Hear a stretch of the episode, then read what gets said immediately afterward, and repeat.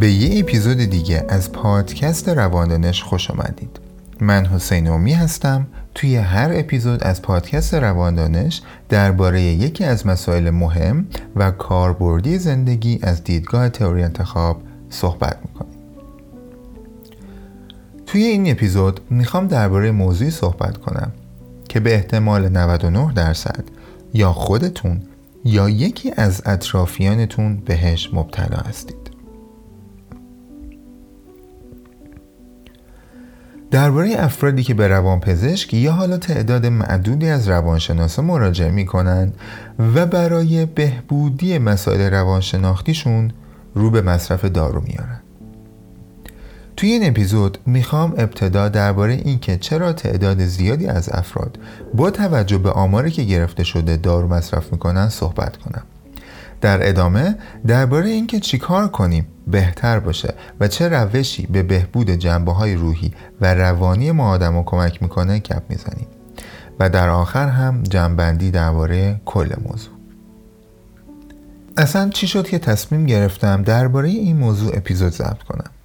متاسفانه توی فضای مجازی اینجوری شده که هر فردی با هر زمینه فکری و تخصصی تصمیم می‌گیره که درباره مسائل روانشناختی صحبت کنه و مشاوره بده. جالبترش اینجاست که هر کسی هم از این دسته از افراد می‌پرسه که حالا باید چی کار کنیم چجور درمان بشیم اولین و تنها ترین گزینه که پیشنهاد میشه مراجعه به روانپزشکه و خب یکی از اصلی ترین روش ها و رویکردهای روانپزشکی هم تجویز داروه.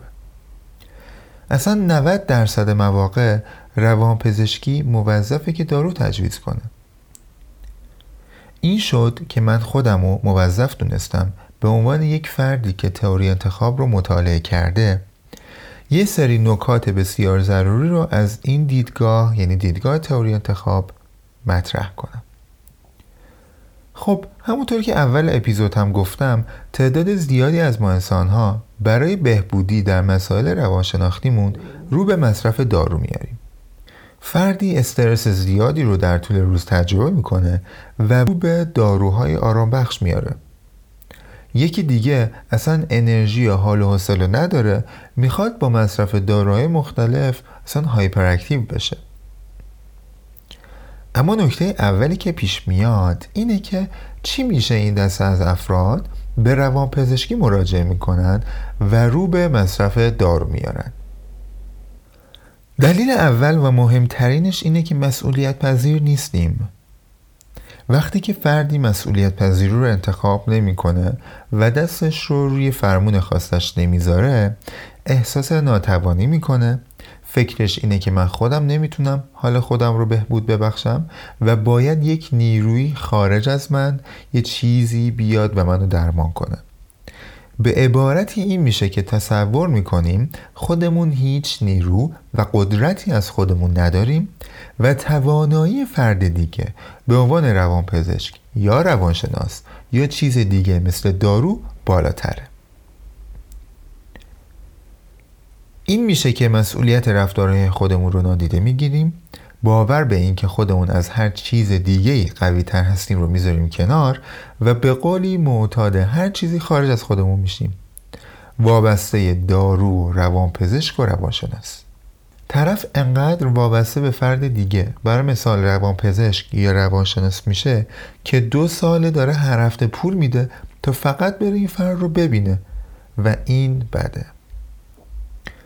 دومین دلیلش که من با چشم و گوشه خودم خیلی دیدم و شنیدم مربوط به طبقه از جامعه میشه که از لحاظ مالی توانایی بالاتر و برتری دارن.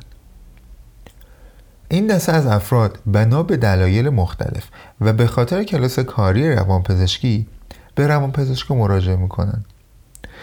می‌دونید که هزینه هر جلسه مراجعه به روانپزشک حداقل دو برابر یک جلسه مراجعه به روانشناسه این قش از جامعه با توجه به باورهای خاص و متمایزشون با سایرین احتمال خیلی زیاد به دارو وابسته میشن. البته اینم بگم داخل پرانتزی واقعا همه پولدار هم اینجوری نیستن. یکی دیگه از دلایلش متاسفانه اینه که علا رقم پیشرفت هایی که داشتیم و در حالی که سطح فکری و فرهنگی جامعه رو به گسترشه همچنان افرادی هستند که روانشناسی و روانشناسا را قبول ندارند. و باورشون اینه که هر کسی که دیوونه است یا مشکلی داره به روانشناسی رو میاره. اما نکته که این وسط هیچ وقت مطرح نمیشه اینه که اتفاقا آدمایی که دوست دارن توی زندگیشون پیشرفتی داشته باشن یا از شر مشکلی خلاص بشن به روانشناس مراجعه می‌کنن.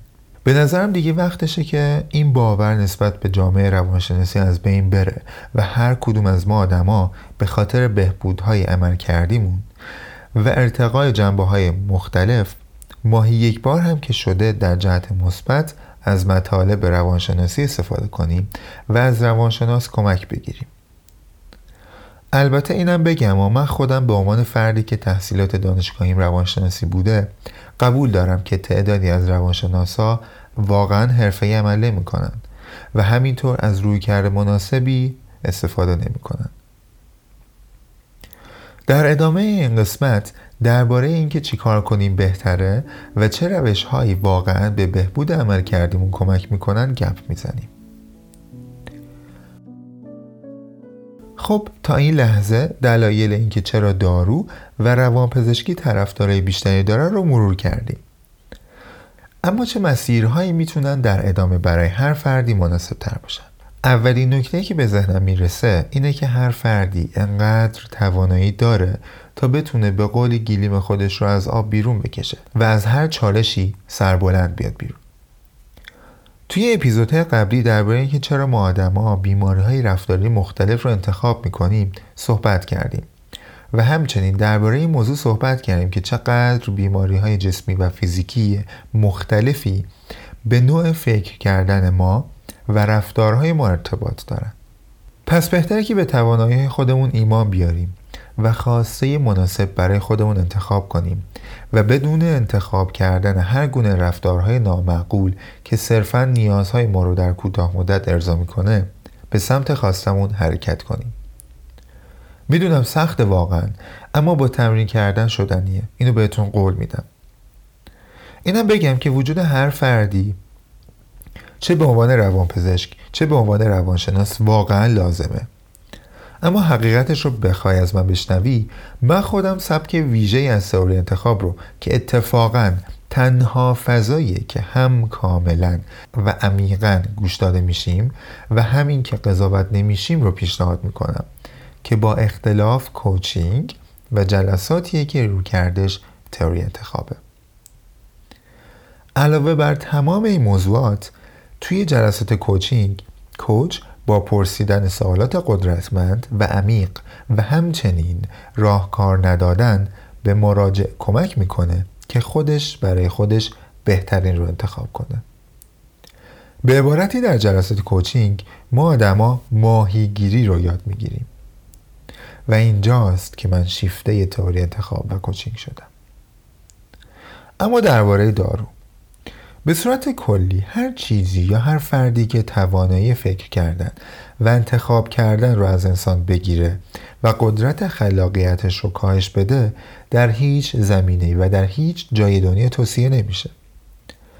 دارو مصرف کردن می‌تونه یک مستاق بارزی باشه که هممون بهش واقفیم. حالا اینکه چرا انقدر حوزه روانپزشکی و فروش دارو در سراسر دنیا رونق گرفته خیلی دلایل می‌تونه داشته باشه که از مهمتریناش می‌تونیم به دنیای تجاری و بیزینس هایی که پشت فروش داروی روانشناختی اشاره کنیم. حتی من خودم یه بار از یک روانپزشک خیلی معروف پرسیدم که چرا دارو واقعا و در جواب ایشون گفتن که کلا شاخه روانپزشکی موظفه که دارو تجویز کنه.